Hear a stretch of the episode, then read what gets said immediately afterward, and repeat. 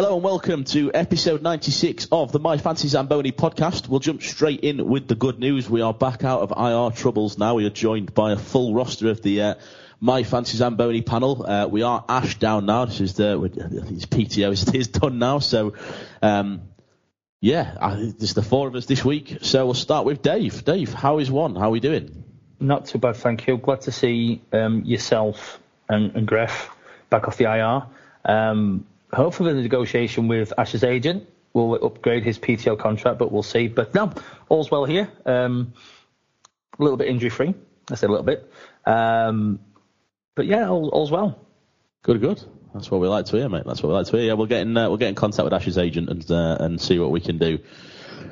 Um, we are also joined by the toothless wonder. That is the man who was apparently also absent as well as me last week, uh, Mr. Gareth Dutton. Gareth, how are we doing, mate?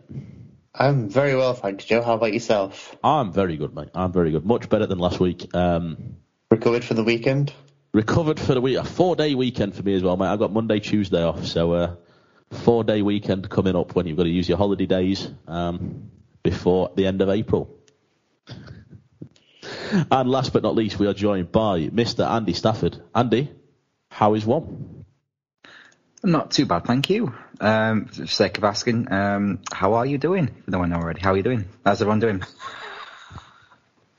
I don't even know how to answer that. how are you doing? How is one doing? We already know. How are we all doing? Which one do you want us to answer, mate? You've covered all bases there, All of them. Just go for it. I am swell. Good. Bit warm. Bit, it is a bit warm today. It is, Honestly, yeah. I'm sitting in my office like, what is going on? I'm melting. Well, that is too much information. Windows open, it's a bit clammy, but yeah, yeah, we'll get there. We'll get there. We will get there. And gents, in fairness, we're starting at a, quarter to ten, which is an unseen thing for us.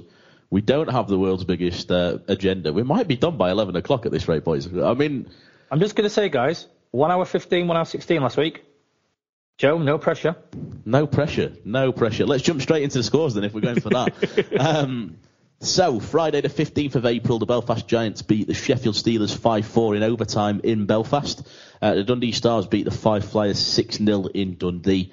Uh, Saturday the 16th, Belfast beat the Coventry Blaze 7-6 in a high scorer in Belfast. Uh, Glasgow won 7-2 in Glasgow against the Fife Flyers. The Storm lost out at home 2-1 against the Guildford Flames, and the Devils took a 4-1 home victory against the Dundee Stars. And then on Sunday, the 17th, the Flyers took a 3-4 home loss against the Glasgow Clan. Uh, Guildford won 4-2 at home against the Storm. The Panthers lost out 7-3 against Cardiff in Nottingham. And last but not least, the Coventry Blaze lost out 4-3 in overtime to Dundee.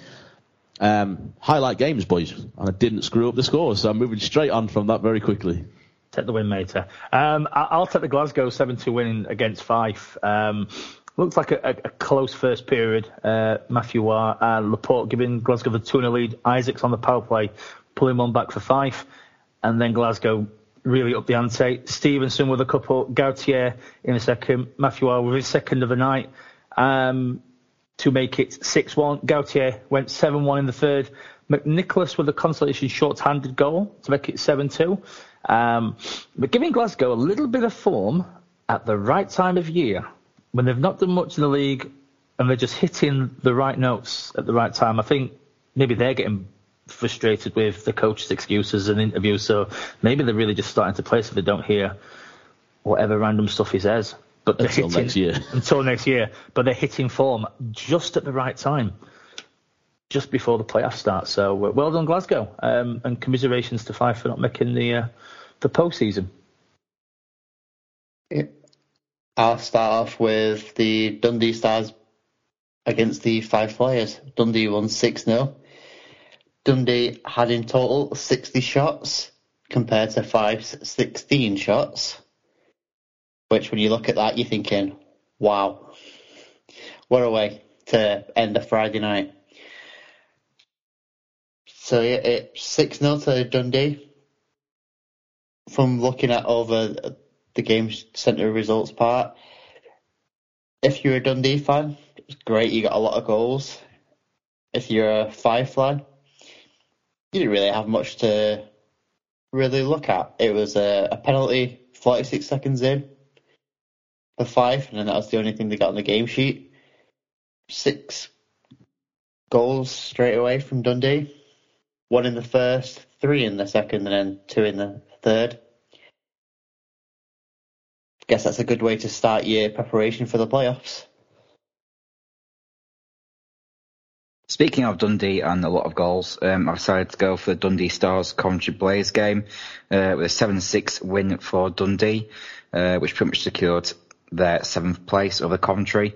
Uh, a tying goal with 33 seconds left saw Dundee snap seventh place from Coventry. Uh, Coventry led for most of the game after going ahead after going ahead through John Curran.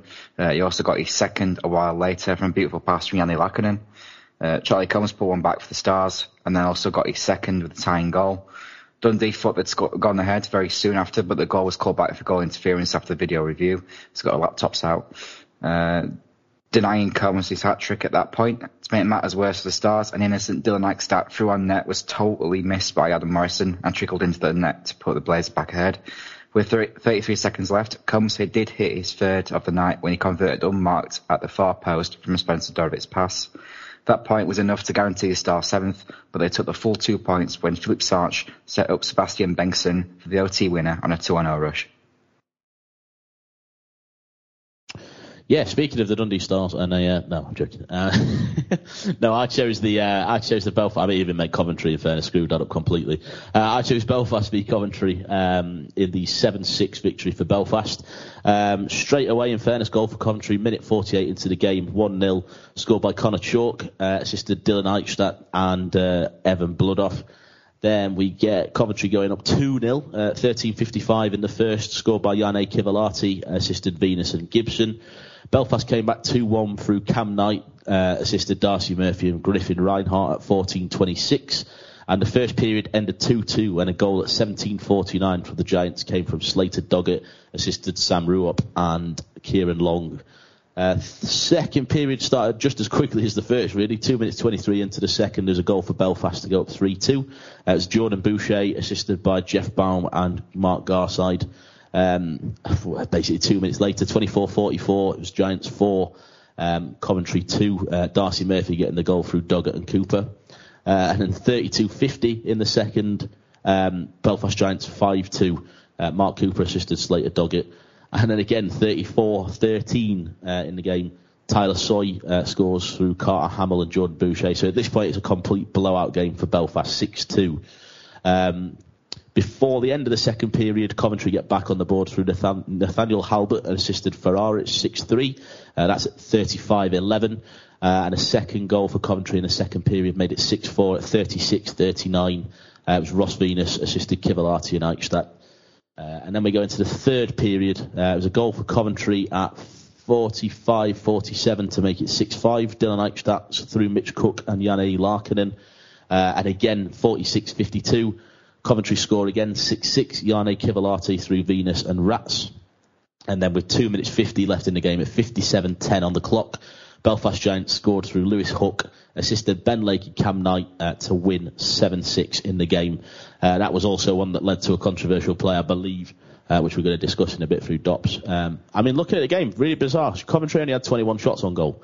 So really strange to see uh, Jackson Whistle only making 15 saves in that game by the looks. I might have butchered that. Yeah, no, 15 saves. Sound. Um, and then 30 shots on goal from Belfast. So a really quite low shooting game, considering that there were 13 goals across the board. So really strange. Um, almost kind of seems like a Coventry just need, you know, Coventry were riding it out to, um, well, end eighth and just clinch their, their playoff spot. And Belfast, obviously, they've won the league. It didn't really matter to them they've set a precedent already that even when it didn't matter to them and they only faced 21 shots and, uh, and conceded six, they still won 7-6 against the team they're going to play in the playoff quarterfinals. So, uh, yeah, interesting, uh, interesting matchup and, uh, yeah, high scoring game. Anything else on the, uh, on the scores over the last week, gents? I'm seeing shaking heads. So we'll go through to DOPS. Uh, and like I say, it's, it's back to this game again, really. Uh, Janne Kivilahti's been suspended for an illegal check to the head. Uh, on the Saturday night game in Belfast, Blaze forward Janne Kivilahti made an illegal check to the head on Giants forward Lewis Hook. I think it was as Lewis Hook scored the goal.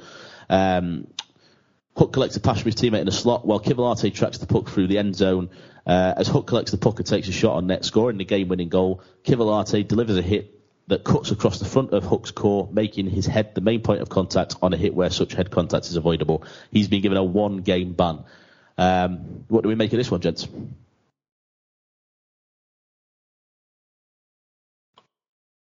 I'm going to give you the forewarning now. Greff and Andy are both on mute. Yep, we are, but I'm now off mute, as you can tell. Watching the video beforehand, looks like he's coming in to throw a hit, and as he's coming in, Hooks took a shot. Obviously, he's gone for like a, a one timer where he's gone down on one knee, but just as he's gone down on one knee and let the shot off, Janne's come in and he's gone, oh wait, oh no, that's just, it's going to happen.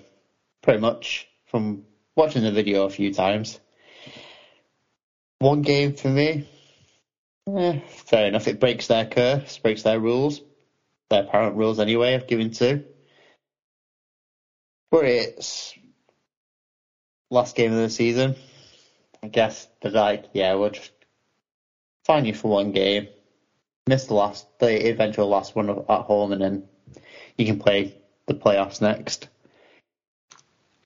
Reading the the notes that they put on it, they've put that while Hook is turning slightly as he makes a play on the puck, he does not significantly change the position of his head or body prior to or simultaneously with the check in a way that significantly contributes to the head being the main point of contact.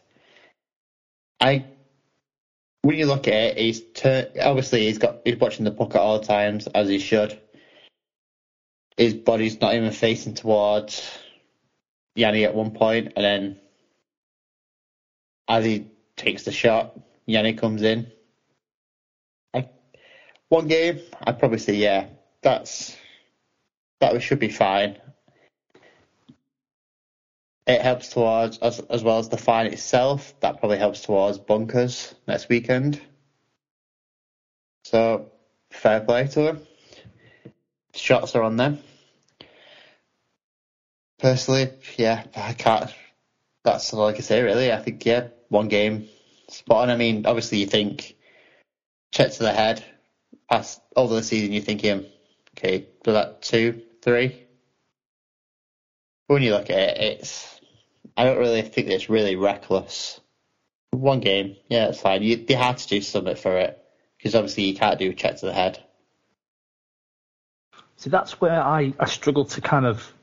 I understand, except kind of the logic you, you've gone with that, Graph. I just once you say, and you look at the the, the, the season of so much inconsistency with Dops, when they've constantly said hit illegal hit to the head, you've had multiple games.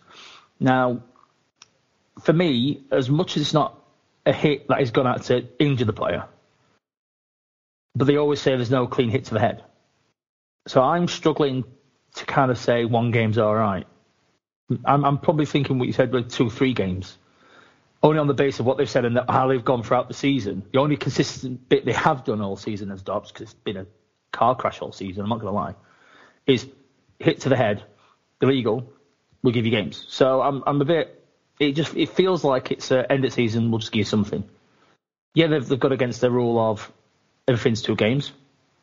I just feel that uh, one game's not enough maybe like I say, not not not five, ten, fifteen. No, nowhere near that. So it weren't reckless, but more than what they've given for me. I just, it's just uh, they want to get head shots out of the game, and I'm not saying this is a headshot or a dangerous headshot, but you kind of can't go. Well, that's a bit of a headshot. That's a lot of a headshot. It's either a headshot or not. And I feel that they've kind of slightly missed the boat on this one for me. I'm just surprised it's not two games as what they've been doing pretty much all season. Uh, so that's quite surprising for me.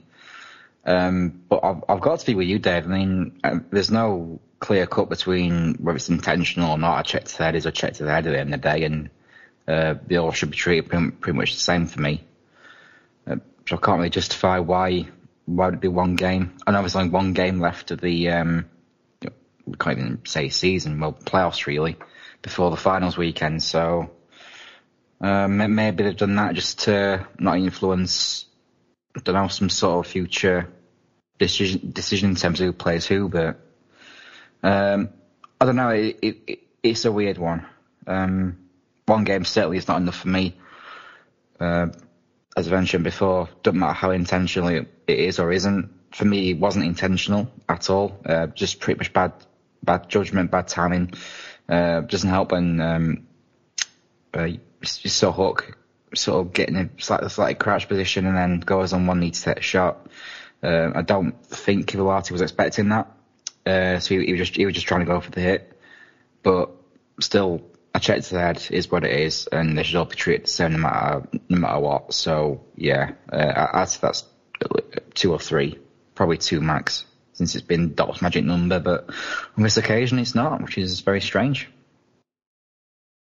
I'm going to seem really argumentative here, but I don't understand the logic of you, you treat a to the head the same regardless of intention. That's the bit I can't follow. I think Janne Kivilahti on this one, I think it's a very innocuous hit. It's a standard defensive move. The guy's coming from slightly behind hook, and then obviously, like they say, he cuts kind of through the, through the back to, to the front of the shoulder rather than through the side, which obviously results in some contact to the chin. If he'd have loaded it up and hit him clean to the chin, or he'd have hit him like Keaton Ellerby hit earlier on in the year when there was blatantly the head sticking out, I, I don't think we can say that should be dealt with on the same basis as a hit where the guy's intentionally aimed for the head. Like I, I agree, there's no clean hit to the head, and I think you're giving him a game suspension.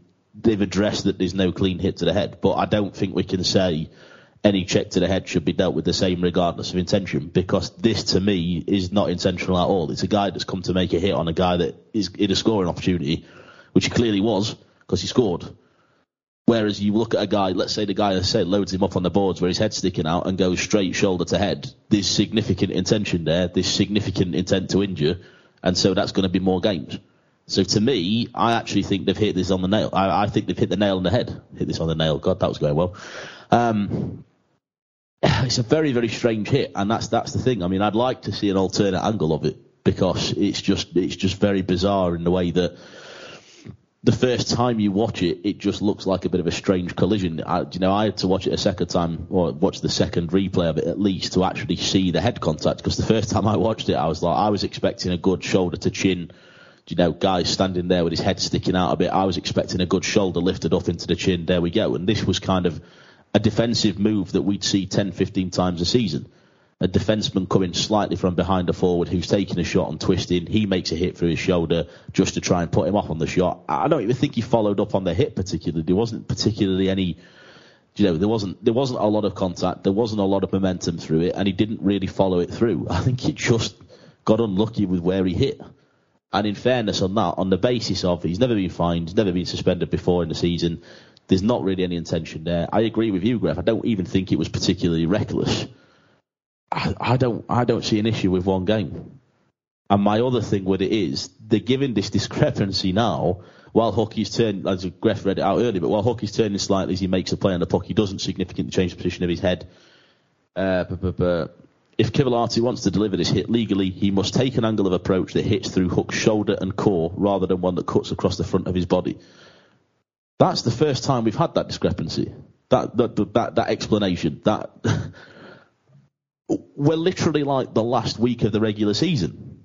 This this match, this match ban, is carrying out into the first game of playoffs, and we're just being told at the, st- the end of the season, actually any hit should be coming through the shoulder and core. You can't cut. How many times have we seen a player hit from like not behind, but hit kind of back to front from the shoulder? This is not the first hit we've seen all season where the player cuts across the front of the player. And all of a sudden we're getting this discrepancy, this, this explanation, I keep saying discrepancy, we keep getting this explanation now of you can't do that because it's making the head the key point of contact. I beg, I, I guarantee you this has happened earlier on in the season, and I guarantee you there's been a similar level of head contact before. I must admit, I'm with you in the context of the description. It's like, mm. why now? Why at this point of the year? And I'm yeah.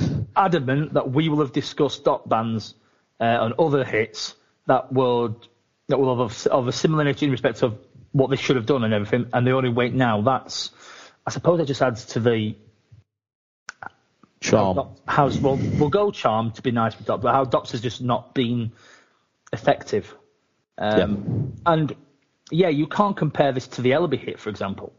I get that bit. You can't. I suppose where I'm coming from is if you use the words illegal hit to the head, that has its own bracket and everything is encompassing. And I suppose that again it comes where it's everything's been two games, everything's been two games, everything's been two games. Ellerby realistically weren't the games Could have been four or five. could have been, Yeah. should have been more. If we're, if we're Yeah. honest, But I think we said multiple number, um, and then this would have felt it, it falls into place if that makes sense. Yeah. So, I mean, if they're going to do that next year, as actually give descriptions of what they should do, superb. You know, seven eight months late, but hey ho, better late than never. This is where I think it gets. I mean, I agree with you. Like in, in terms of. I mean, we've we've had two matches for pretty much everything this year, and it does seem a bit odd. And as I say, when I first saw illegal check to the head, and I saw that followed up by one game, I was like, really? We've seen two games for everything, and we've seen illegal check to the head and two games. But then I watched the video, and for me, that was the point where I was like, all right, no, okay, I understand that but it's difficult because the thing is, like you say, the the actual the incident as the you know the actual the penalty itself of an illegal check to the head carries so much more weight because of the potential for injury. But then the other thing for me is I, I can't see this being more than a game, but I also can't see an illegal check to the head being more like being less than two, and that's that's the weird bit. But then also then we can't give this a different penalty. we Yeah, can't give it as like an illegal check through the shoulder. it just I think it's a lot of pots of what Greff was saying, what you said, and we've all kind of it all mixes in, and it's, it just blurs every single line that's available to define what this is. Hmm. Because It'd be an interesting precedent if this happened in the first game of the year. That would Oh. have been that would have been bizarre. without a shadow. I mean, like you know, if you give this, if you say illegal check and it's one, and you see someone like Ellerby, which was an illegal hit to the head, Yeah, and you go one, and it, it, it's I suppose that's I, I suppose where the crack's been fell is the, the lines of what is what's two games apart from everything, what's more. it- it's just the the lines have been so blurred. It's, I think that's where Dops has failed badly this year. So we've spoken about inconsistencies all the way through, and I, I, this, if anything, sums up the season for Dops more. I mean, I, I, I'd be baffled if we were talking about Dops again be, before the end of playoffs. Like I, I can't imagine we're going to have another Dops incident now. I mean, I, I really hope because we, we've talked about it too much at times. But if this is the way that Dops cap off their season, is there a more and I'm, I don't even mean with the way they've dealt with it, but the actual whole incident is a great. Like I say, if you watch it, you think maybe yeah, one game, but then you see check to the head and you think no, that's got to be two or three. It just it just perfectly encompasses the whole season for Dops. yeah. But, Yeah, got to agree with everything there. Um, I basically meant is is in the reason you know two games just seems to have been the baseline. No, no matter um, how bad previous checks have been, it's just always been two games like sort of minimum. I think I, I was meaning um, more along those lines of some sort of minimum sort of ban. But like Yvonne mentioned, Ellerby uh, and and others this season deserved a lot more than what we got. And again, this is just the inconsistency, inconsistency that um, you know just shows there's no right or wrong answer really anymore because even Dops don't really know what to what to give for these bans because um, majority's been two games. Um, like mentioned, you know, it just seems to be the baseline for everything. Uh, and I think the fact that they've given the waited all the season to then bring just give one game for I checked the head, which wasn't, you know, in, intentional compared to other ones. It's just that it's been so long uh, that they just decided to give less than two games now. It's, it's, it's just strange. It is a bizarre. It's, uh, the whole thing's just strange. Like I say, I think the whole thing is a perfect summary of, of the season, but who knows? Honestly, who knows? We'll see. Um, it means he's available to play in game two of playoffs. You could take the sceptical side and say, like you say, Andy, that you know it could be a case that they want, didn't want to give him two because then that would probably be a season over. I mean, if anybody can honestly see Coventry turning over Belfast in the quarterfinals, I'd, I'd be amazed to hear that they do you know, was this the league also going two games up at the end of his season? skeptically, you could say yeah. Personally, I don't think so. Personally, I think that watching the video and looking at solely the incident, I think one game's fair. But I agree, it, it's just such a strange, such a strange one. Have we got anything else on Yannick Kivilahti, gents, or are we good to draw a line under it? Yep. So I'm going to throw this out to someone else because I don't think I've got the article open. But the next thing on my agenda is Team GB, as we've got the Team GB roster confirmed now. Um, yeah. So, yeah, Pete Russell, he's finally picked his team. I weren't expecting it to be picked this early. I'm not going to lie. I expected it next week. Um, I appreciate that normally they pick it before the last warm-up game, so people have a chance to mech the, the squad. However, the 25-player squad for uh, GB that's heading to Finland in goal, it's Bowns, Headley, and Whistle, obviously um, alphabetical order. Defence: Batch, Clements, Jones, Mosey, O'Connor, David Phillips, Richardson, Tetlow. Forwards: Betteridge, Conway, Sir Ben Davies, Rob Dowd, Duggan, Hammond, Hook, Lachowicz, Lake, Myers, Cade Nelson, the son of Corey Neilson. That's a surname badly, but never mind. Uh, Brett Perlini, Jonathan Phillips, who should be captain, and Josh Waller. Um, that's the squad. A couple of uh, left field. One that we, when we put our 32 man roster together, we said no, not a cat and mouse chance. And uh, yeah, he's on the plane to Tampere in, in Lachowicz. But uh, There's also one that we all said we thought was going to be on there that is not on the plane. And I don't think I'm the only person not disappointed by that. yes, the shock, the big shock. And it's not Ferrara not making the, the squad, it's Manchester's own. Dallas Ehrhardt is not on the roster. You also missed Brett Perlini, by the way. I'm sure I mentioned him, but if I didn't, apologies. He was too caught up in the fact he said Cade Nelson and then Corey Yeah. Neilson. And Corey then, Neilson, wait, yeah, which like, one did eh? I say wrong? So, so we'll we'll start with that left field pick of Cade Neilson. Um, I mean, when we put the 32 together, we mentioned a few youngsters who we thought could make it, may make it, go around with experience. As it turns out, I thought one of us mentioned it, none of us mentioned him. So, um, but Gref, you mentioned his scoring stats this year. Um, I suppose in that respect, it's a a fairly decent pick. Yeah, definitely. I mean, 58 games in the NAHL as an assistant captain for the Aberdeen Wings. 58 games, 75 points. That's 26 goals and 49 assists. What a great start to go to the World Champs before he then goes off to the NCAA. It's a I mean- great choice. you, you can't when you look at the stats. I mean, you read you know social media forums and you're like, oh, has, has Daddy picked him? And you look at that and you go, actually, no, that's it's, that's probably a fair shout, especially in a league that will be quick. And at the top level, you need to be quick. Um, I don't know if I'm the only one who thinks this. Uh, Ferrara not making the 25 and just being on reserve. I find that baffling. I would have had Ferrara in the team. Guys, what do you what do you think? I certainly agree. I would have had him in the team. But uh, depending on how Ollie Betteridge is, I guess he probably will take that spot. Yeah, there's at least one player that we all thought should not have been on that squad. But um, I think when the squad got announced, we were speaking in the MSN group chat and we were like, he's been picked for experience.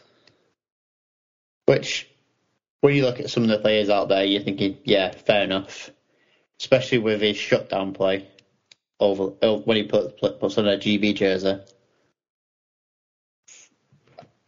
So yeah, I wouldn't be surprised to see Ferrara in that GB jersey. To be fair, if what we hear about Betteridge is correct. No, absolutely. And I'll bring Joe and, and Andy into this one. Um, Josh Waller in the squad, and one player that we've all kind of gone, yes, like this kid, he's going to do something. Should have still wore orange. that should do something, should pick the squad, and he's in the squad. I said, you know, I think we can all agree, guys, that that's a, a pick that is very good. Yeah, it's fantastic. I mean, uh, start the season with Cardiff uh, in the Champions Hockey League and uh, scoring his, well, I believe his first goal at Cardiff uh, in the CHL. So it just shows uh, his, his, intentions for this season and uh, going forward in, in the league. You know, um, started for Guildford, uh, didn't do amazingly there, but as soon as you put him on on a contending team like Cardiff or anyone else, he, he just shows what he can do. and we st- we saw that during the um, elite series for, she- for Sheffield. Um, he, he, was really quick. He was creating chances, and you know that's that's how you're going to, develop people in this league. Um, there's a lot of people that are, that are in um, teams like Dundee, Fife, Guildford um, that have a really promising future. But if you give them the the chance to compete at a high level, um, they're not, going to let you down. And uh, Josh certainly hasn't done that. I mean, he's got 22 points in 48 games this season. Um, I'm, every time we've seen him, he's, he's, he's, definitely been one of the better players for Cardiff over the season in terms of Brits. Um, I, I, I, just think he's an all-rounder and he can play in, in any pretty, any pretty much situation. So, yeah, uh, it's a great pick for Pete Russell to have chosen him for the squad. Look, we've we've all seen him. We all we Dave and Andy, you, you, and I all said we, we wanted to see him in Orange after seeing him in the Elite Series. Fantastic player. Um, it makes sense on so many levels. I mean, you look at his stats. In fairness, compare his stats to Ferrara, who didn't make the cut. And in fairness, it, it seems an odd one. If you look at stats alone, 49 points from 52 games for Ferrara. Waller got 22 from 48. So we're talking less than a you know 0.5 points per game this season for Waller. So if you compare the two just on that basis, seems a bit of a bizarre one. There's one thing that Waller brings to a team. He's a little, basically, he's a little Duracell battery. He carries on going all the way through shift. He's one of the faster guys on the ice. And in fairness, when we're playing up in the division that we're playing up in in the World Champs, we need some speed on that roster. And he's certainly a faster skater than we've seen Ferrara. The other flip side to this is as well, we talk about making picks that, that maybe seem a little bit left field, but when we look at it and we go, okay, he's been chosen for experience. Maybe this is the I mean, you know, the opposite. This is his first. This is his first call up to play for GB, not at the you know above or at a senior level. He's 22 year old. You know, and and in fairness, we talk about the likes of, you know, we go on to like the, the, the full GB roster, and we talk about the likes of Jonathan Phillips, we talk about the likes of Mark Richardson, we talk about the likes of uh, of Matt Myers and the amount of games that they've played. And in fairness, what better for for GB right now than to have a player at 22 years old already getting the experience to play in this division? Because in five, ten years time, when we're still trying to compete to stay or to make it back into the top division, we're going to need players like Jonathan Phillips, Mark Richardson, Matt Myers. And if we're starting players already having that experience at 22, we're definitely going to have that in abundance. If we can get him in this year, we can get another couple of players in like that. Ollie Betteridge isn't old. Josh Tetlow isn't that old. Let's get those players in there now. Mix him in with the players with the experience. It's a no-brainer to me on a number of levels. As I say, the speed that he brings, the age, I, I just think it's a cracking one. And in fairness, you play in a team like Cardiff, or you're playing in a team like Coventry. Coventry finished eighth. Cardiff finished third and, that, and that's no disrespect to Coventry at all. But you know, you look at the Cardiff roster. There was a lot more experience on there. And to be fair, if we were seeing Josh Waller put the same points up as Luke Ferrara on there, the first question on our mind would be, well, what the hell was happening with the likes of Brodie Reid, Cole Sanford? Because though you know, Josh Waller isn't getting those points like Ferrara got if Brodie Reid and Cole Sanford are putting up the points that they put this season. Coventry rely on Ferrara. Cardiff don't rely on Waller. Uh, and you mentioned about having the experience of Myers, Phillips, Richardson. You're probably talking 270, 280, maybe touching 290 caps for Great Britain at senior level alone in them three. So you're absolutely right, Joe. Um, to have them like, and you mentioned young players. You also Lewis Hook, um, another youngster. Um, and yeah, you know, we know that these players are, you know, Phillips is Jonathan Phillips has probably got maybe two seasons left. Same with Matt Myers. Richardson's not going to be long. you know, we need to, to find them. And I, th- I, I, agree with you that that experience, having the youngsters work with these players, learn what they do to get 100 caps. Yeah. Um, but it's something interesting that Andy said uh, in terms of giving players a chance and they'll make it. I want to mention two players in the reserve list who I feel have, have been given a chance, taken it, and why they're in the reserve. It's Brian Preece and Brandon Whistle. Now, I'll mention Whistle first, and apologies to Gref, but look at Joe and Andy. When he first played full time for Sheffield, there is no way we would have thought that his is absolutely no way this kid's ever going to get a sniff at a national squad. But credit to him for the work he's put in, and he's now a complete different player. He's had some time in the NIHL with Telford and Leeds, and his latter season performance with the Steelers has shown leaps and bounds why we were talking as a wild card for the squad.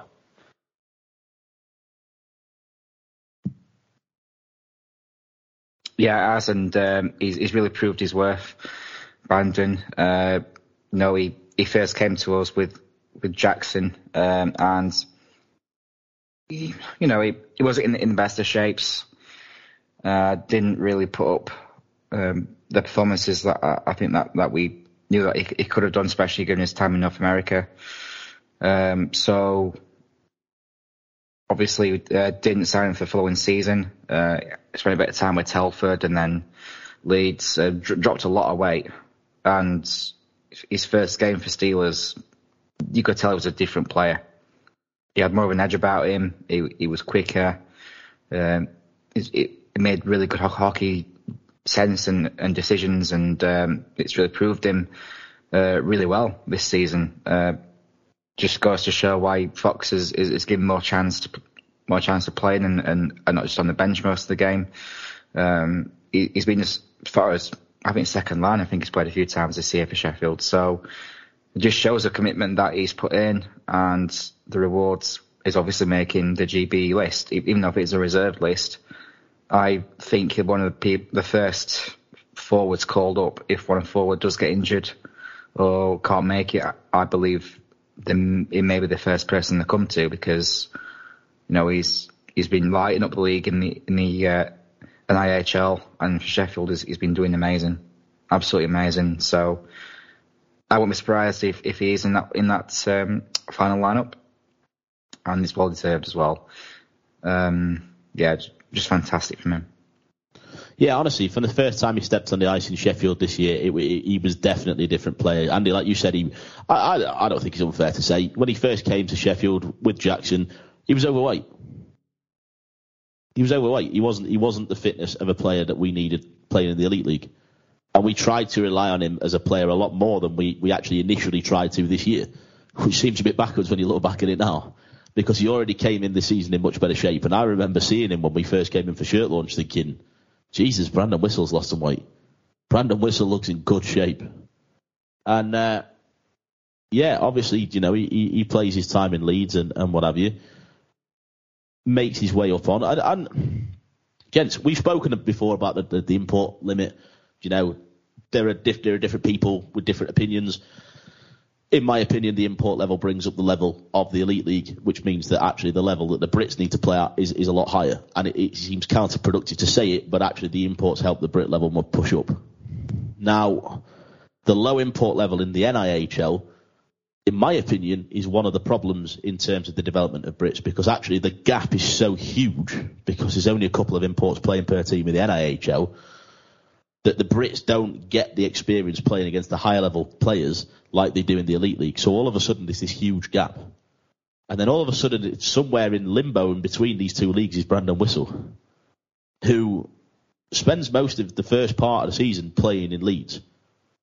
And then all of a sudden he gets a game in Sheffield, he takes his chances, and then we're dropping the likes of Tommaso Traversa. We're dropping an import that actually came in and made a good impact. It's not necessarily on the scoring sheet, but I think at least Dave, you and you, I and Andy, we were all sitting there going, "Why is Traversa not on a game sheet today?"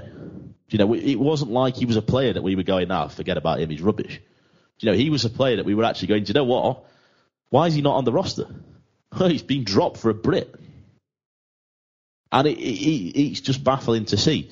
And that's the thing, and I think that shows that you see the players, and there's no disrespect to them, but you see the players that don't want to put the effort in to make it up to the elite league. I'm not going to name any, it's not fair, but you see the players that don't get the game time, they disappear, all of a sudden you don't see them playing in an elite league jersey again. And then you see the players like, and Cole Shudra's another one.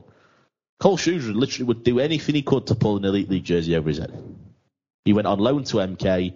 He went to Coventry in the Elite Series. He takes every game he possibly can when, when Sheffield give him the opportunity. He will do anything because he knows one day he'll be on an Elite League roster. And right now, he's happy to do the legwork to do that. And that's like Brandon Whistle. And Brandon Whistle's done a hell of a lot of legwork. The games that he's come into, it reminds me of Liam Kirk the year that Liam Kirk, I mean, in fairness, we've said it before. Firstly, Paul Thompson gave Liam Kirk the chance to actually put himself out there. Secondly, Liam Kirk got lucky to be given the chance. And that's no disrespect to him. Liam Kirk capitalised on some bad injuries for the Steelers. Without those injuries that season, he doesn't get the ice time. He doesn't get scouted. He doesn't end up where he is today. And that's, that's taking nothing away from him at all. And that's the exact same thing that Brandon Whistle did this season. Granted, it didn't come with the scouting and the NHL draft. But what he did was he got given the games that he got given, he took his chances, and by the end of the season, he was being chosen over an import. And if he's not raised his stock in this league, and if there is a single elite league team that isn't having Brandon Whistle on their shopping list this year, I would be baffled. I agree with you with that one. Uh, and Gref, we'll mention uh, Brian Priest. Um, again, took advantage of injuries with Van Morrison and you kind of say, oh, he's making his, he's getting some full time starts and everything. And he's very much not only done himself proud as in his performance, he's got an 8 6 record, but helped Dundee get a decent positioning from at one point not sure making the playoffs. And it's actually due to the performances of Brian Priest. So, again, another person take advantage. And you've seen him obviously with, with Manchester play Dundee and that. Obviously we did when he beat us twice back, back to back. But, you know, another player that's done the hard yards, and got some just reward. Definitely. I mean, I wasn't going to mention the back-to-back defeats for yourselves. We'll do it. It's fine.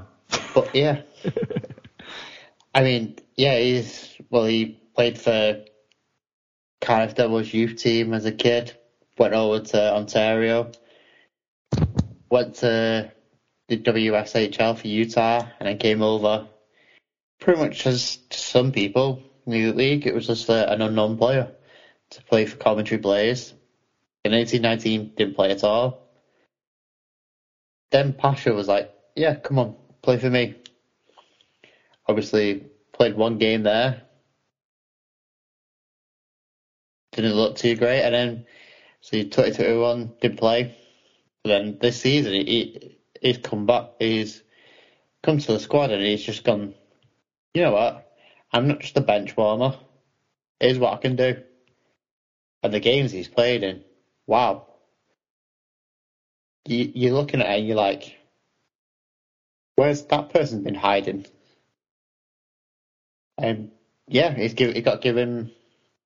It's just he's got given a good result there with saying, yeah, we'll put you on our reserve list in case Bowns or Whistle or Headley get injured. I, yeah, it's quite happy. When we saw the name on the list, we're like, you know what, that's a good shout.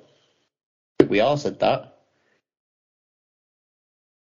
Yeah, we definitely did. Um, so I'll open this up to everyone. I, I like this squad. It, it excites me on a number of levels. It's the youthfulness, the speed, the experience. You know, you, you've got the scoring with Conway that will obviously miss Kirk, um, and obviously Hammond uh, in DL2. Germany three. Germany three. My apologies. Um, either way, still doing a good job. I mean, we aren't knowing the squads obviously who are going to be up against, but I think this is going to be a squad, and I'll put it to you all, all three. We're not just there to make numbers. We're going to do something that you know, maybe on par with what we did in Latvia. Fingers crossed we do. I mean, hopefully it's a good trip over there for well myself, yourself, Dave, and to Stafford as well. Maybe next time, Joe. Could win a lottery, you never know. But yeah, I'm looking. To be fair, looking at the looking at the list itself, looking at the reserves, I'm looking at one player in particular, obviously a Manchester player, not Dallas, But Joe Hazeldine, 21 years old, left Panthers to get regular ice time, and he's shown that's shown that he's like, yeah, we've got regular ice time. Could be on the reserves list, especially for a, a team that's letting over the season 210 goals, and he's only a minus eight at 21 years old, and he's not he's missed four games all season. That's probably it. I'll definitely take that. Yes, it's it's looking very promising. Um, realistically, I can't see us doing a whole lot of we don't like we have done in the past this year. I mean, Liam Kirk is going to be a massive, massive loss. I think Connor's going to be a massive loss. Um, you know, just one. Kirk was a giant top scorer um, at last World Championships, and um, you know that's a massive achievement. And I believe for that he got um, uh, his shirts uh, and stick in the Hall of Fame in Canada because of that. Um, I, I, read that somewhere anyway. I think, I think there is some items yeah. in the Hall of Fame. Yeah. Yeah. So yeah, that's great. Uh, but in terms of scoring wise, I don't think we'll be as good this year. But I still think we can we can challenge and uh, uh, at least do a little bit of damage in the table, even if it's not uh, for you know fully benefit of ourselves. I think we'll have some really close games, but I, I can't see us staying up this year. But still, uh, it's a great squad. Um, surprised to see, like Ivo mentioned, Ferrara uh, in the reserve list. I'd definitely taken him over over Lachowicz. Uh, and one player I'm surprised that didn't uh, even be in reserve list is Joey Lewis. I mean, um, you, look at Mike Hammond, uh, who who has been playing in in the DL3. Well, Joey Lewis has been playing in the DL2 for uh, quite a few seasons. Uh, recently for ESV Kaufbeuren. he has 36 points this year in 49 games, and DL2, I'd say, is about on par with the Elite League. And very surprising to see that he's not really had much of a much of a sniff um, this season. I know he's not played uh, for GB since 2018-19, but I think he deserved another shot this year. But it is what it is at, the end of the day, and you know, still it's, it's a squad that you know is is is good, uh, can do something special uh, and yeah, just just really happy with that, to be honest with you. Look, we look at his squad. It's got the staples of a GB squad that we'd expect over the last Fife years. You've got your, you, you know, as taboo as he is to mention in the Elite League right now, you've got your Ben O'Connor, you've got your Mark Richardson, you've got your Ben Davies, Robert Dowd, Jonathan Phillips, Matt Myers. But then you've also got, you know, your newer players coming through. Sam Jones played a very good season in Sheffield on defence really, really come far from when he was playing for five the previous season. Um, you know, Josh Tetlow did fantastically at the last World Champs. Um, done a fantastic job in a Panthers jersey over the last couple of years or so. Uh, Betteridge, absolutely outstanding. And if he is on that roster, as we say, if there isn't if there isn't any issue with him being on that roster, oh my God, you know he's he's had an outstanding year. Conway, outstanding year. This squad has got a lot of potential. Um, do you know one player that we've pretty much, if not at all, mentioned this season, other than when we've been talking about goalies. And he's the player that we'd have talked about a million times over the season, were he still in the Elite League, is Ben Bowns. And I'm just I'm going to read now from 2012 to this year, and bear in mind one of these seasons is with COVID. From 2012 to his first year in the Elite League, 48 games, 52 games, 51 games, 52, 46, 51, 60 games, 46, Granted, only 21 last year, but because of COVID, that's understandable. This COVID is and injury. COVID and injury, yeah, fair point. This is the first year where Ben Bowns is coming into this GB World Champs point, and he's not been absolutely saturated with games. Because usually he is the absolute backbone of that Cardiff team. And if you're a Cardiff fan that disagrees with that, I appreciate you've had Haddad, you've had Martin, you've had Hotham, you know, you've had some big players on that roster, but he has been the backbone of that team for so long. And you could lose Hotham, you could lose Haddad, you couldn't lose Ben Bowns. And that was the key thing that got Cardiff the, the league wins that they got.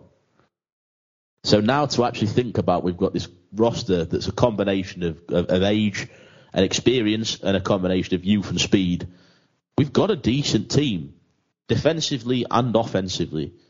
We've got the same goalie that was turning heads year after year as who is this goalie that's come from the elite league that no one knows about?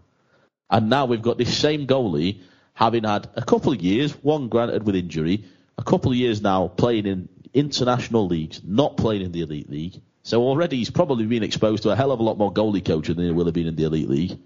And on top of that, he's played 25 games because he shared the net. If that doesn't excite you, what this team can do with that goalie, fully fit and not absolutely exhausted after a 55 to 60 game season, then it surprised me. Do I think we'll stay up? The skeptic in me says no. But when you see this roster, you know, it, it is exciting. And I think I think that's the key thing. Like, you know, when, when you go into this as GB, you you as as daft and as harsh on ourselves as it sounds, what you don't want to be seeing is is is absolute blowout games.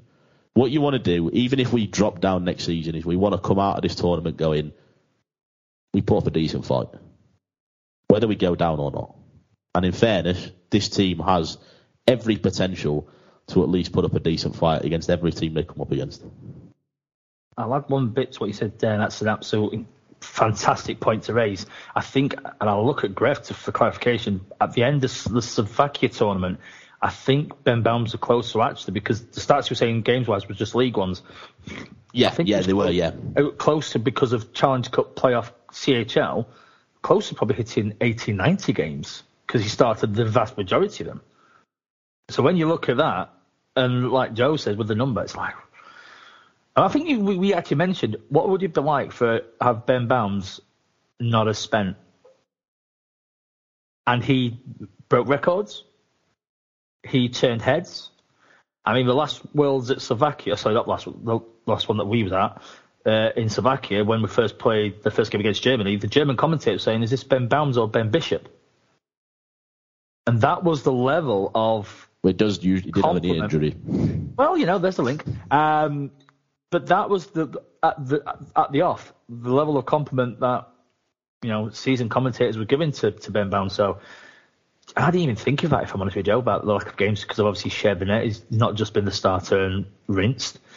Yeah, mm. that adds a little bit yeah. It just suddenly, do you know, the only reason it dawned on me was because I was looking at the list of players and I thought, Jesus, we've not even mentioned, other than rolling through the players, we've not even mentioned a player that we would have mentioned hundreds of times throughout the season if he was still in the Elite League. And I just, it just suddenly dawned on me and I thought, oh no, I wonder how many he's actually played. And I saw it and I was like, half of what he usually would. That is just, that's huge. Bring it on. I know yeah. going into Slovakia, we were all like, we we're mostly probably going to go down here. You know what?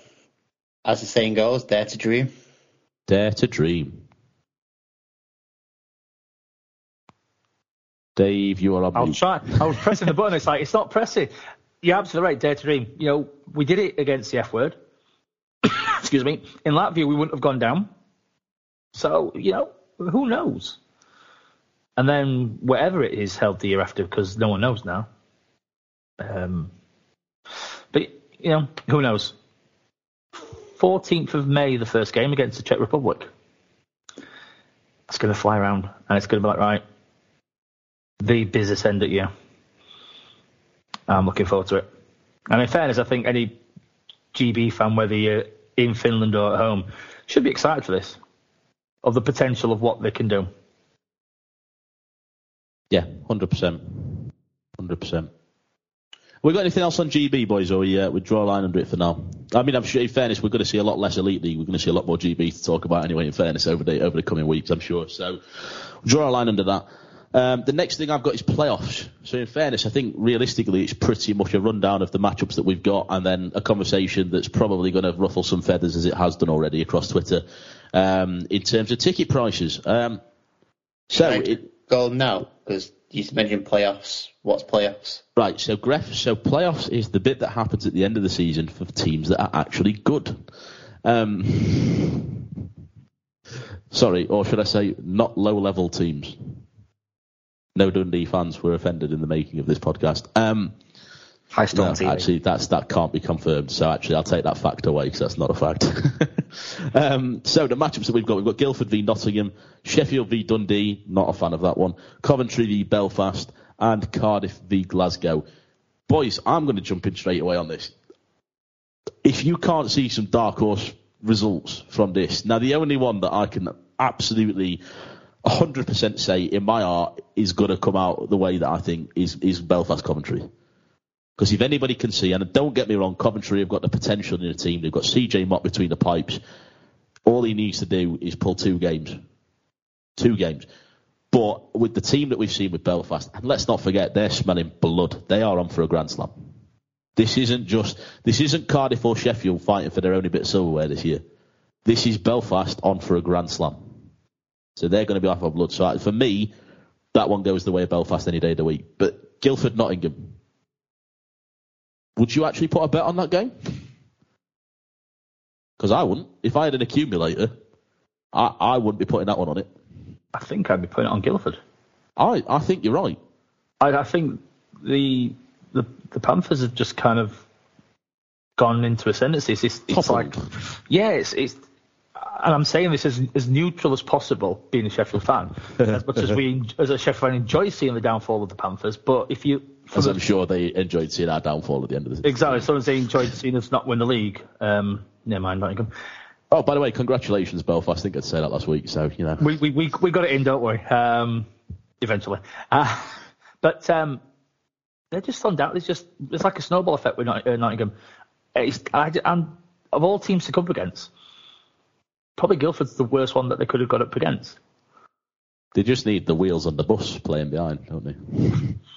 Something like that. But if you look at the uh, goals against, they're like something like 188 against, and they finished fourth, and it's like that's a ropey, ropey fourth.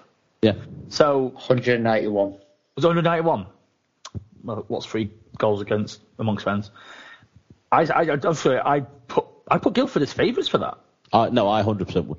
Well, all right. I'll tell you what, gents. We'll do this straight away. We'll do this straight away. Because in fairness, I, you know, I don't think there's much that we can really analyse from each each matchup. I think in fairness, Guildford, Guildford, Nottingham, probably the one to actually break down the most. Maybe Sheffield, Dundee. Um, I'll throw this around everybody, and we'll we'll see how this matches up. Because what I'll do afterwards is I'll tot up the the aggregate scores that people give for predictions, and see if anybody says one team will win, but then actually think the other team will win on aggregate. Um, so Guildford, Nottingham. Who are we going for? I'm going Guildford both nights.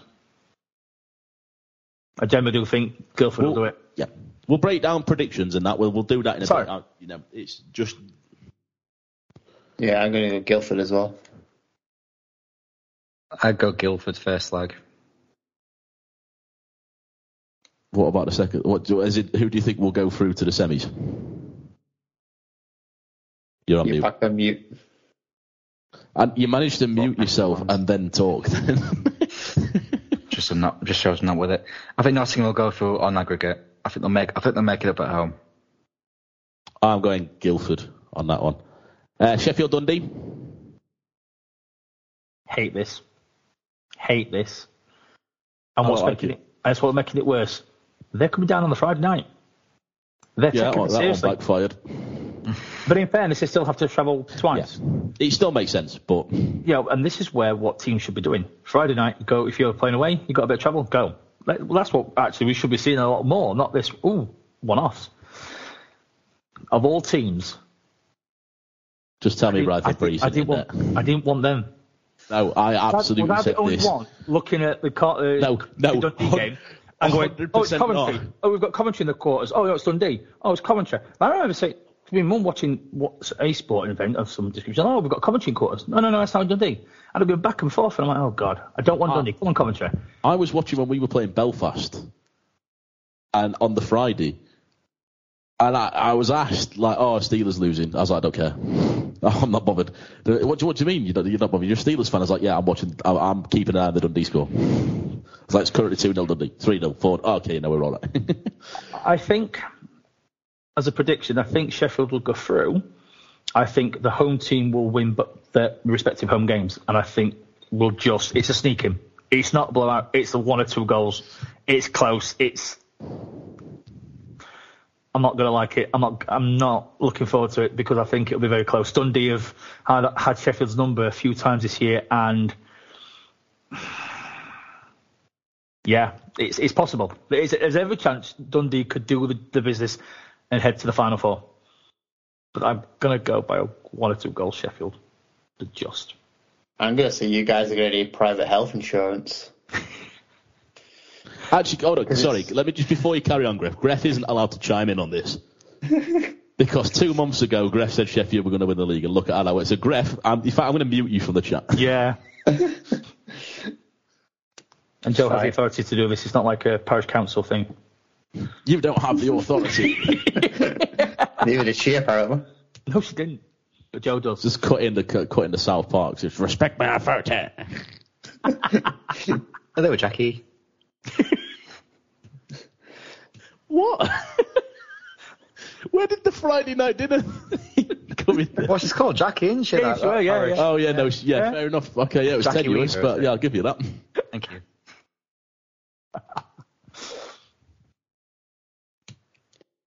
Uh, yeah, I just gonna say you need you'll need private health insurance because I think it is going to go to on the last game it'd be OT on the second leg, and I think it's going to be you guys. No, that, that's getting No. cut out. That's getting edited out. So thank you. So Dundee fans, you can thank me later. If do you know what, boys, D- D- Dave and Andy, can we just agree on this now? If Dundee win now after that, Greff is officially off the podcast.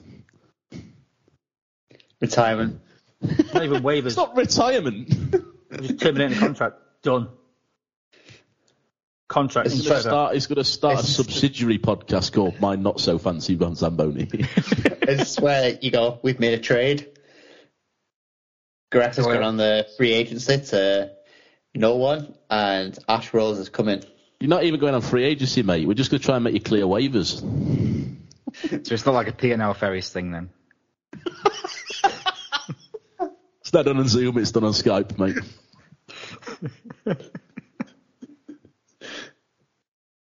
on that note, let's move back onto the hockey. Um, Andy, who do you think?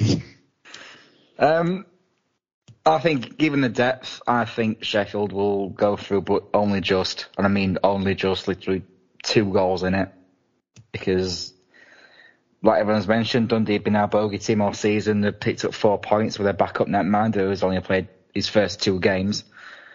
Uh, and as I'll mention later on, there are two Dundee Stars players in the top five top sc- top point scorers table this season. I mean, who would have thought that? Who'd have thunk it? So, yeah, but depends who turns up on both nights. But I, I think Sheffield have, have got the depth all around to um, to close the both games out. So I'm going to go Sheffield by a couple of goals at most. Was I the only one out of us three that when I saw that we got Dundee said words that I can't repeat on the podcast? No.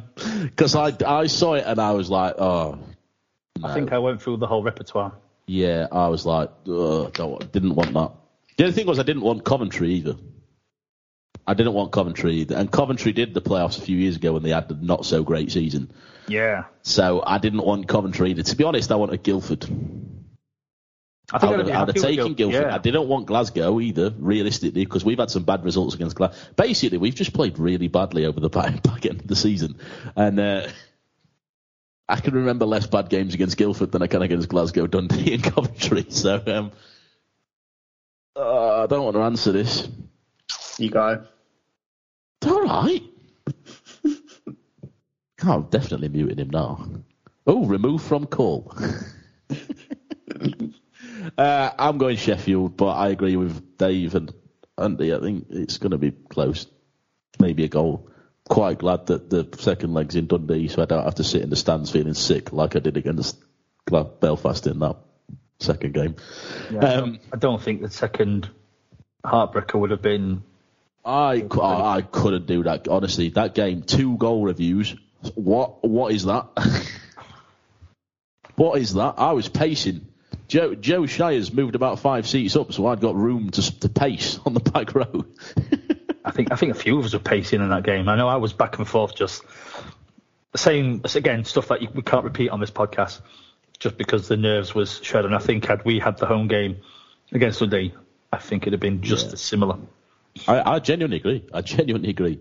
Uh, I also think the first game gives us a good. If we can get a decent lead at home, we kick off well against them on the Sunday. And I think uh, there's a lot of people complaining that we have the first leg because we've done it before in Nottingham because Nottingham couldn't get the ice time, and so we've kind of bent over and and let them.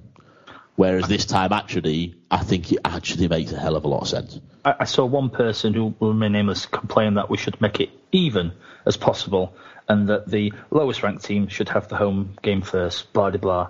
And I'm just like, no. Just no. You've earned the right to choose when you play your home game.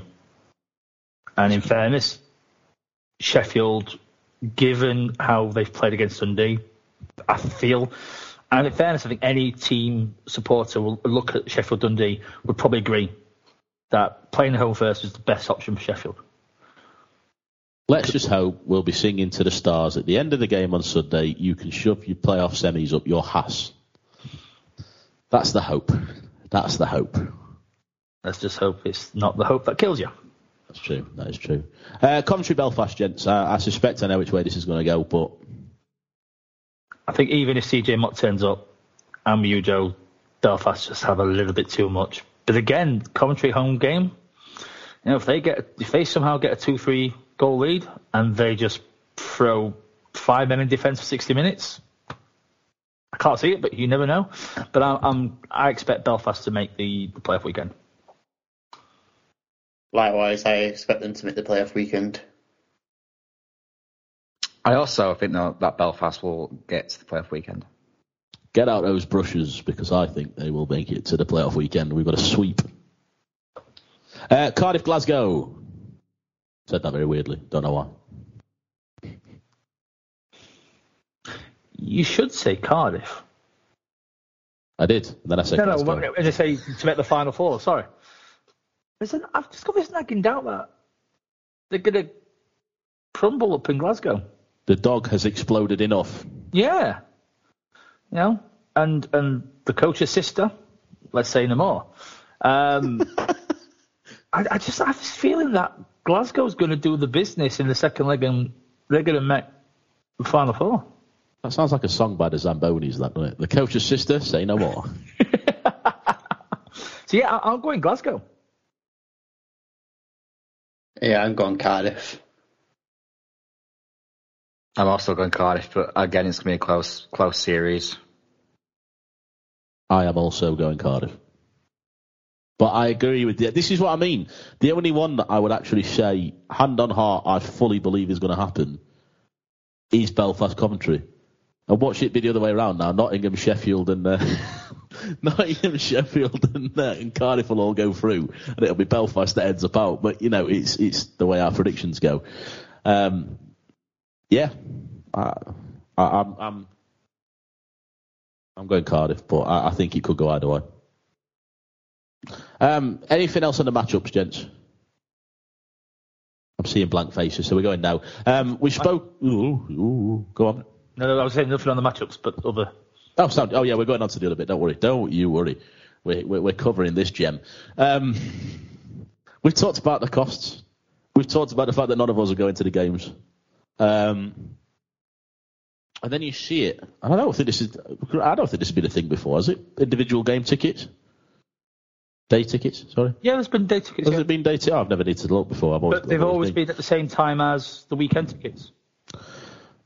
And the best bit about this was we could see how empty the arena was. And half empty is is not even an exaggeration. The arena is half empty. Uh, to the extent where, I mean, uh, the, the top tiers could be covered in curtains right now. it's, it's, it's good, in fairness, it's, it's not good to see from a perspective of you want the best for the league. It's good to see from a perspective of so many people have gone, nah. And in fact, for me, one of the biggest things, it wasn't the cost of it. The, like, you know, it was an extra, what, 10, 15 quid for us it wasn't that for me that was the problem. The problem was on top of everything else, you're doing the same price for concessions and kids. And no, it doesn't affect me, but at the same time, there's, there's got to be a point where you look at that and go, that's, that's not, that's not right. There's, there's no part of that that's fair. And I quite like the fact that a lot of people have done that and they've gone, nah, you can shove your playoff finals up your ass. Yeah, Um, never made sense. Uh, a 26 year old or a 36 year old paid the same as a eight or nine year old. Yeah, never exactly. made any sense.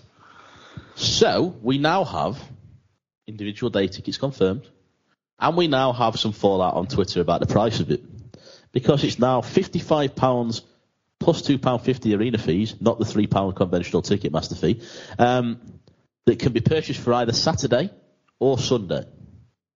There is no option to purchase for individual games, and a lot of people are kicking off, and I just find it hilarious. Because did anybody honestly believe that these tickets were going to be less than half of the price of a, of a full weekend ticket? Oh, okay, there you go. You've all paid £120 for the weekend, but now actually you can go, you can go to the Saturday for 20 quid.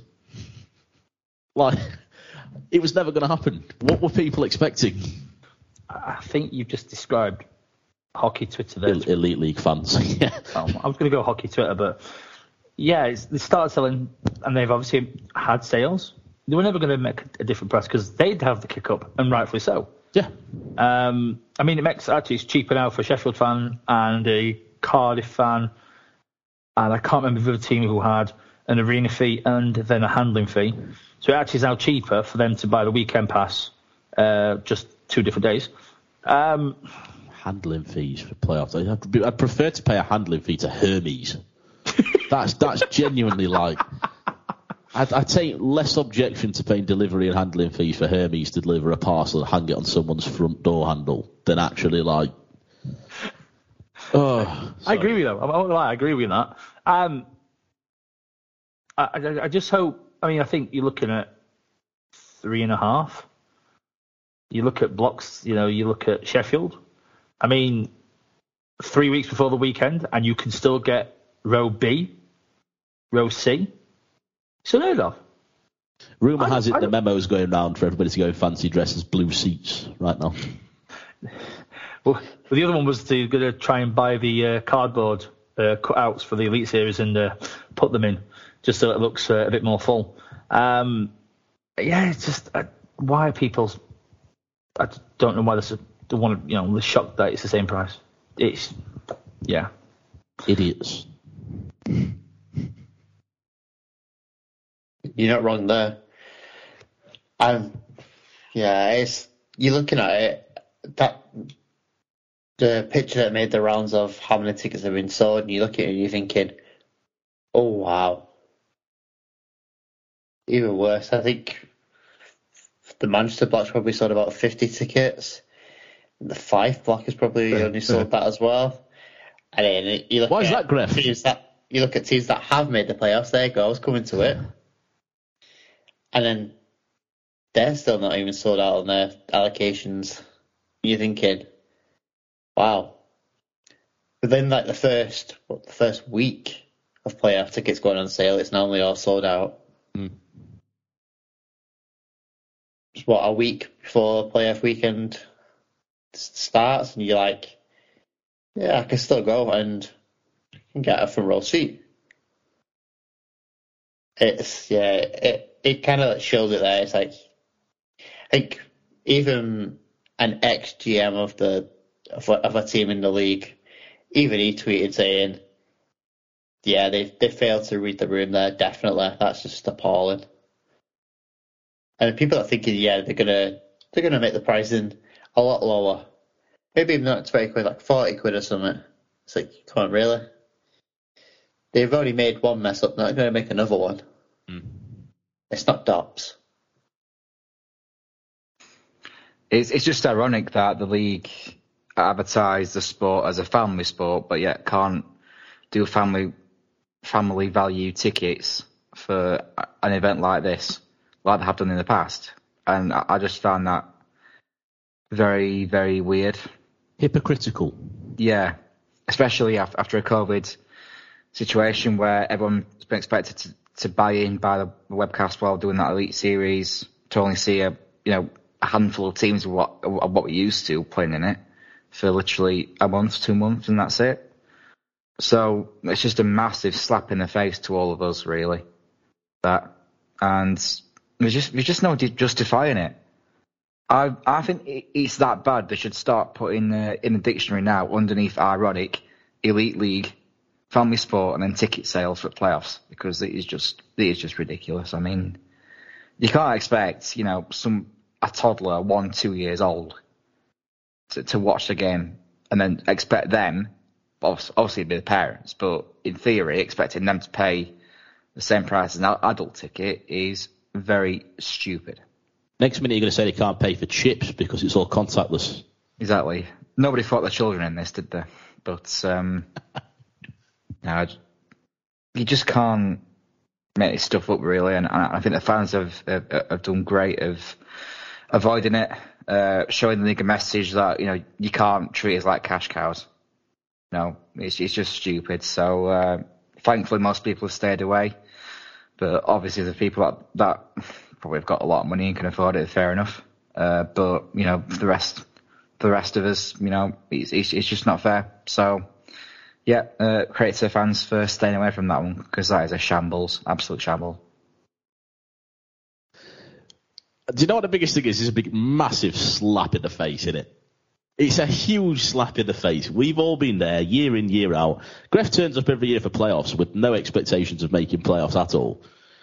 You know, we've all been there when we've not made it. It's not a great feeling, but you go, you get plastered, you support Team Bonkers and you have a good time. Like, and the worst thing is you go regardless. You don't buy your tickets thinking, are we going to get in? You buy your tickets thinking this is going to be an awesome weekend. And after all the support of however, I mean, we must have been all been going for, I, I don't know. I mean, I think I'm probably 10 plus years, you guys are probably more. And I'm like, you put the money in that many times for playoffs to then get, oh, by the way, we're now just going to try and milk you for as much as you can pay. He, he, it's a kick in the balls, isn't it? And I, you know, it is. And I think that I, I, agree with you, Andy. It's great to see that people have actually gone. Do you know what? We're going to stay away. The upside is at least they'll be able to maintain social distancing in the arena. Rumour has it next, you could pay £40 to have your face in the crowd instead for those people that didn't want to pay the money for it. So, every chance. Is that your face going in the ah, crowd? it's then? not going back in the crowd. Do you know, I, I still can't get my head around this. Andy pays for you. and then I am the one that ends up in the crossfire and you put me in there. It's where we all chip in for Gref to be in the Fife end. Yes. I will pay for that. And then I'll end, up, I'll end, up, back in the Nottingham end again. exactly. I could have nothing to do with it. I could have even not been in the conversation. I'd still end up with the one in the Nottingham end. Um, yeah, no, honestly, gents, it's a slap in the face, and it's it's great to see so many people have done that. And like I said, the, the outrage to the half price tickets is ridiculous. If anybody thought they were going to drop below half the price of a day ticket, I, it was just never going to happen. The, the, the, Elite League have just slapped everybody in the face and got its 120 quid or whatever for a ticket. And then can you imagine the slap in the face for the people that still paid it? Oh, by the way, everyone who decided they weren't going to pay it now gets to pay 20 quid less for the weekend because they decided they weren't paying it. So actually, we're going to reward them now. 50 quid each. There you go. Stupid, honestly. Anyway, we'll file that under ironic, as uh, as Andy says, and uh, yeah, anything else on playoffs? We'll move on because honestly, could, we we could go round and round in circles talking about how stupid this is. I'm seeing shaking heads. Uh, I'm going to throw it over to Andy for Stafford stats, and then we'll finish on predictions, gents. We're currently on, an hour and 18. This is about three weeks where we're going to dro- drop under two hours, so unprecedented. Good going. Yeah, f- for the final time this season, uh, the final league places have been decided decided overlook last weekend. Uh, yeah, of course, we have in first place champions Belfast. They finished with 88 points. In second is Sheffield with 81 points. In third, Cardiff Devils with 74 points. In fourth is Nottingham with 55. In fifth, got Guildford with 54. In sixth, got Glasgow with 53. In seventh is Dundee with 53 as well. Uh, in eighth, making a final play position is Coventry. Uh, they have 51 points and just missing out on 40 points is Manchester. And sorry, Gref. Yes, sorry. Uh, just below them 10th is Fife with 37 points. And as I mentioned earlier, um, a big change in the top point scorers. uh, for the first time in quite a while, to be honest with you. So we've got JJ Piccinich, who of course has been outstanding all season. He finishes with 80 points. Just behind him, uh, again, Belfast player Scott Conway. Again, he's been on fire. He has 78 points. Uh, climbing up the table is Dundee's Charlie Combs. He has 65 points. Again, uh, Belfast has Mark Cooper with 62 points. And the fifth place, another Dundee player, Sebastian Bengtsson. He has 60 points. Uh, going to the goalies, Matt Carruth uh, is the top goalie of the season. He has 2.16 goals against average and 93.67 goals against. Let me just stop you there for a second, Andy. It's just something that I've realised that we've not mentioned. I don't, it's not something we could necessarily talk about. You've just said Matt Carruth, and I've just remembered that it's actually been confirmed now that he's not returning for next year already. Um, just thought I'd mention it when you said Matt Carruth, then it just suddenly pinged in my head like, oh, we didn't say that. Sorry, carry on. No, it's okay. Totally forgot about that, to be honest with you. Uh, so yeah, uh, very surprising uh, before the playoffs announced he's going. Uh, fair enough. Um, so in second we have Tyler Beskorowany. He has 2.18 goals against average, 92.3 saves against percentage. Uh, in third is Rok Stojanovič, who had a great end to his season, to be honest with you. Um, he really pulled out of the bag. Uh, didn't get the results he wanted to in the end, but still did really, really well back into the season. He has 92.53% saves against average and goals against average of 2.4. Uh, then we have Jackson Whistle. Um, he has 91.71 go- uh, save percentage, and his goals against are three goals. And then lastly, uh, Shane Motte, uh, sorry, Shane Owen replaces CJ Motte uh, for the last position with 91.2, and he has 3.2 goals against average. Imagine like a hybrid goalie between Shane Owen and CJ Motte. I mean, yeah. Anyway, well, sorry. No, just as you said Shane Motte, then I was like, oh, can you imagine? Um, yeah, and a, uh, a Greg Owen. Greg, yeah. Greg Owen and Shane Motte. Um, yeah, gent, straight into predictions then. Um, Saturday the 23rd, Guildford Nottingham in Guildford.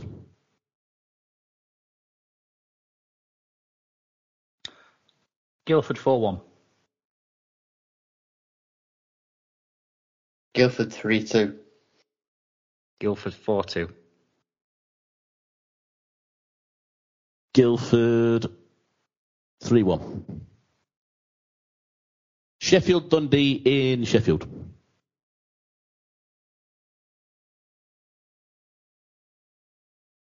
Sheffield 5 1. I hope so. Mm. Sheffield 4 2. Sheffield 5 3. Sheffield 5 2. Uh, Coventry Belfast in Coventry. 3 1 Belfast.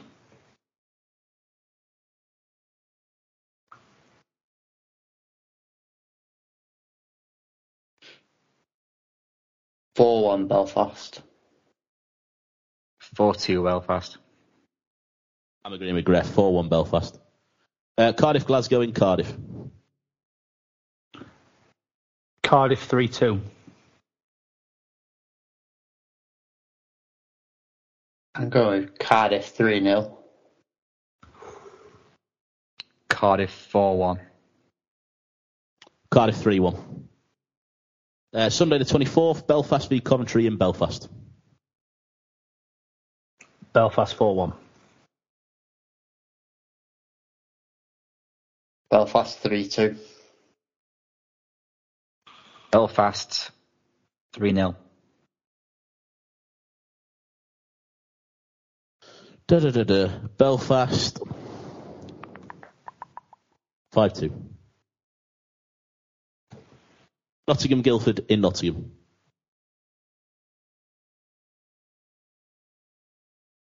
Three two Guildford.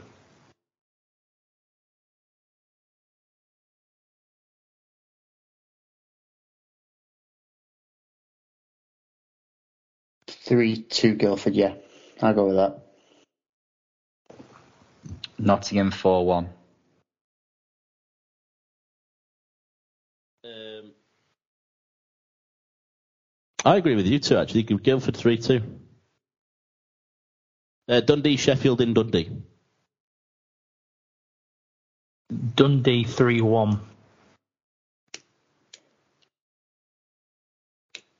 I've gone Dundee 3 2, but this is going to be in overtime. Let's not have any overtime talk. Said- Let's just not do it. Why would it be an overtime? because it's uh, 4 2 the night before. So then, Oh, 3 1. Yeah, sorry. 3 1, 3 Yep. 2. Yeah, yeah, yeah, yeah, yeah. I'll edit that bit out.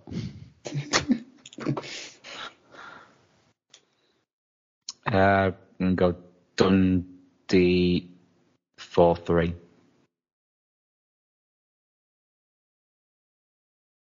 Dundee 3 2. Uh, Glasgow, Cardiff. Glasgow to win 4 2, but the fourth goal being in overtime. Say that again, sorry. Glasgow 4 2, but it'll be an overtime winner. Sound. uh, Glasgow 2 1. Glasgow 3 2. Cardiff 4 3. That's it, gents. That is it. Uh, so, predictions done. Um, anybody got anything else to add, in fairness? 'Cause other than that, I think we're, we're pretty much ready to stop. We're just about under the hour and a half mark. Apart, No. from, apart from socials now. Apart from socials, at MSN Podcast on Twitter and Instagram, My Fantasy Zamboni Podcast on Facebook, and My Fantasy Zamboni Podcast discussions group. If you want to join that page as well, you should be able to do it through our page. If you can't, drop us a message and we'll get you added. Any more for any more? No. Well, Dave, thank you very much, sir. Um, let's hope that Gref hasn't put a kiss of death on the Steelers, but Let's hope. Indeed. No, thank you, Joe. Um, thank you, Andy. The level of thanks I'll give Griff will depend on how Sunday night goes. Um, we'll edit it afterwards. so I'll give it to Andy. Now, thanks, Griff, for uh, uh, back of fire. Um, thanks to those listening. Um, I hope you enjoyed this one. Pretty good one. But uh, no, cheers, guys. Cheers, pal. Um, yeah, we're going to do an alternate ending on this one. If, if Steelers don't make it through, there'll be a, there'll be a My Fantasy Zamboni episode 96 alternate ending. That'll be where we all just slag off Gref for 20 minutes. Um, Gref, thank you very much, sir. I think we'll see. This might be edited. Yep, thank you very much to Joe. Thanks, Dave. Thanks, staff. Dundee fans, you're welcome if it happens. Wrong podcast. Uh, you're very welcome indeed. Wrong podcast. Oh, was that it? Oh, right. Okay. Sorry. That was it. Um, Andy, thank you very much, sir. Feel free to say thank you to next door's cat and, and whoever else. Oh, well, don't worry. Uh, thank you, Joe. Thanks, Gref. Thanks, Dave. Uh, thanks for everyone listening, listening, and uh, thank you to Malcolm Cameron's dog, who is unfortunately no longer with us. Uh, but uh, thank you.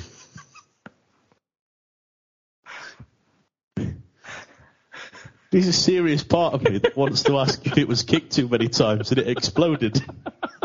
I believe that was the case, yeah.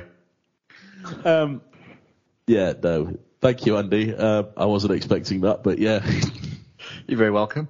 wrong podcast. Wait. We're going to start with this. We're going to go down a rabbit hole. Of course, are available. There we go. Thank you very much. No, gents, thank you very much for being in it. It's been good to get back behind the mic again. Apologies for last week. Um, but yeah, I just hit my microphone randomly then. Uh, yeah, no, gents, thank you very much. Thank you to everybody listening. Uh, another episode of My Fancy Zamboni, and I know exactly what you're wondering. The answer is yes. The shop is still open.